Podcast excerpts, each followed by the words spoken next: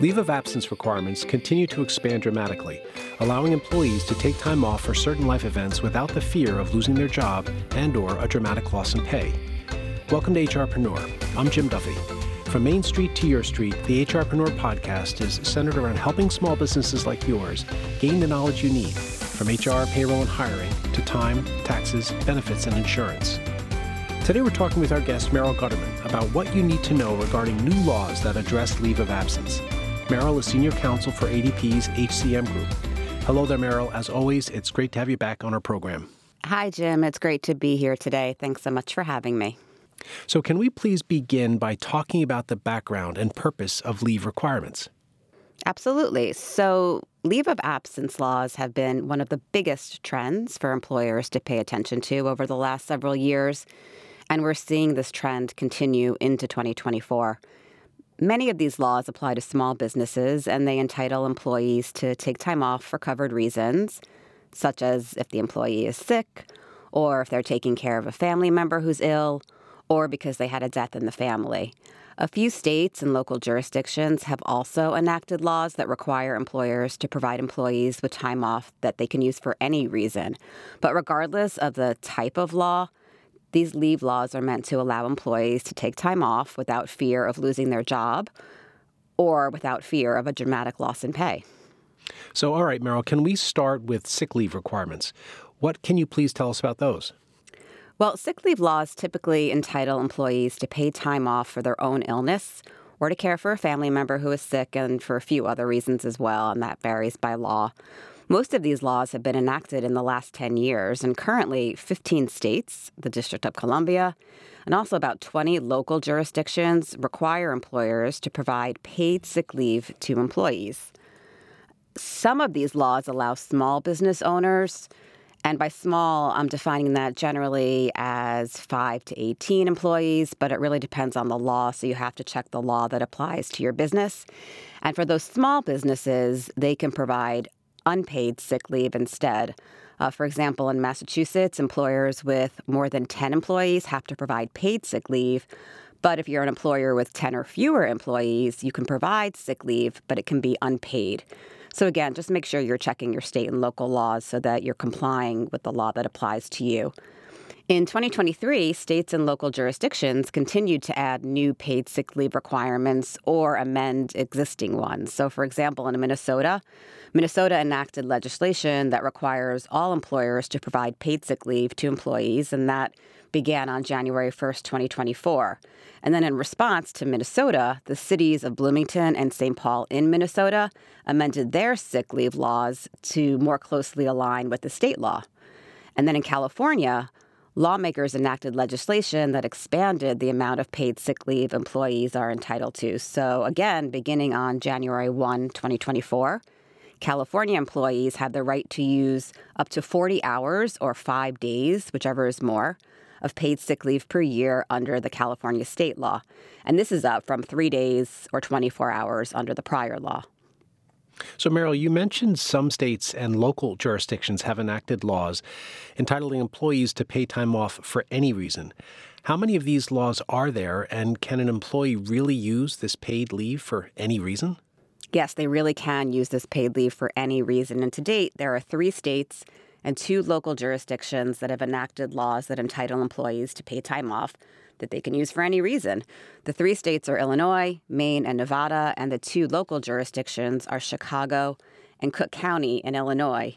So, because employees can use leave for any reason, they really aren't required to provide a reason for the leave to their employer. And their employer is prohibited from requiring the employee to provide any sort of documentation or certification in support of that leave. Are small businesses covered by these laws? The paid leave for any reason laws in Illinois, Cook County, and Chicago apply to virtually all employers. Maine's law covers employers with 10 or more employees, and Nevada's law applies to employers with 50 or more employees. That's helpful to know. So, Meryl, moving on to our next topic, I know paid family leave is another area where requirements are expanding quickly. Can you please cover paid family next? Sure. So there are a growing number of jurisdictions that are providing paid family leave where employees are entitled to partial wage replacement when they take leave for certain family or medical reasons. The first wave of these programs tended to be limited to covered absences that related to having a new child or caring for a family member with a serious health condition. But the reach of these paid family leave programs has been expanding in recent years, and now some cover absences that relate to managing affairs with a family member who is on active duty or addressing specific situations that may be associated with the fact that the employee is experiencing family violence. Um, these programs typically require employee contributions through payroll deductions, but some also require employers to contribute. And many of the laws establishing these programs also provide job protection for employees and also impose other requirements on employers. And currently, 15 states, the District of Columbia, and one local jurisdiction have a paid family leave program. Meryl, you mentioned job protection. What do employers need to know about job protection? Well, many leave laws have express job protection provisions, and this typically means that employees returning from a leave have to be reinstated to the position they held before they started the leave or to a comparable or equivalent position.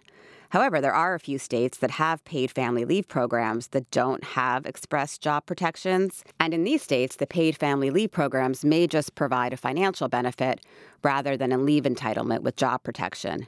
But even in states without express job protection provisions for paid family leave, employees may be protected under another federal, state, or local law. So, for example, in California, California's paid family leave doesn't specifically offer job protection, but an employee's absence could be protected under the Federal Family and Medical Leave Act or the California Family Rights Act or a paid sick leave law as well.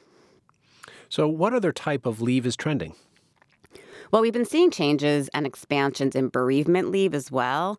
Um, effective January 1, 2023, California began requiring employers with five or more employees to offer up to five days of bereavement leave for the death of a family member. And unless the employer had an existing paid bereavement leave policy, the leave provided under the law can be unpaid, but employees are entitled to use accrued sick leave or any other paid time off for this purpose. And California also enacted legislation that requires employers with five or more employees to provide time off to employees who experience a covered reproductive loss event. And that includes an incident such as a failed adoption or a failed surrogacy or a miscarriage. And that requirement took effect on January 1st, 2024. And this is separate and distinct from the state's bereavement leave and other leave requirements as well.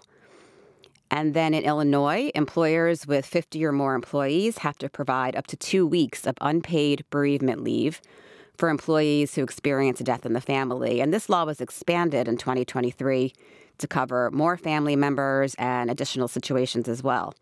And the Illinois law was also amended for 2024 to establish that an employee could be eligible for a longer leave entitlement if they experience the loss of a child by either suicide or homicide.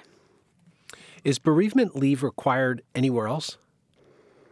Uh, yes, it is. Under the Maryland Flexible Leave Act, employers that have 15 or more employees and provide paid leave must allow an employee to use the leave after the death of a child, a spouse, or a parent. But employers that don't provide paid leave are not covered by that requirement. And then under the Oregon Family Leave Act, employers that have 25 or more employees have to provide at least two weeks of unpaid bereavement leave for the death of a family member. And also under the state of Washington's paid family leave law, employees may be entitled to up to seven days of wage replacement benefits after the death of a child. And employees may also be entitled to job protection if the employer has 50 or more employees.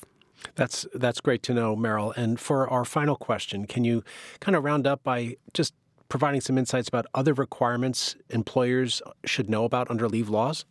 Many leave laws require employers to provide notices to employees about the leave, including certain leave information and pay statements, and also require employers to keep certain records. And many of these laws also require employers to maintain benefits during the leave. But employers should really check out the applicable law in their jurisdiction to make sure that they're complying with all of their leave requirements.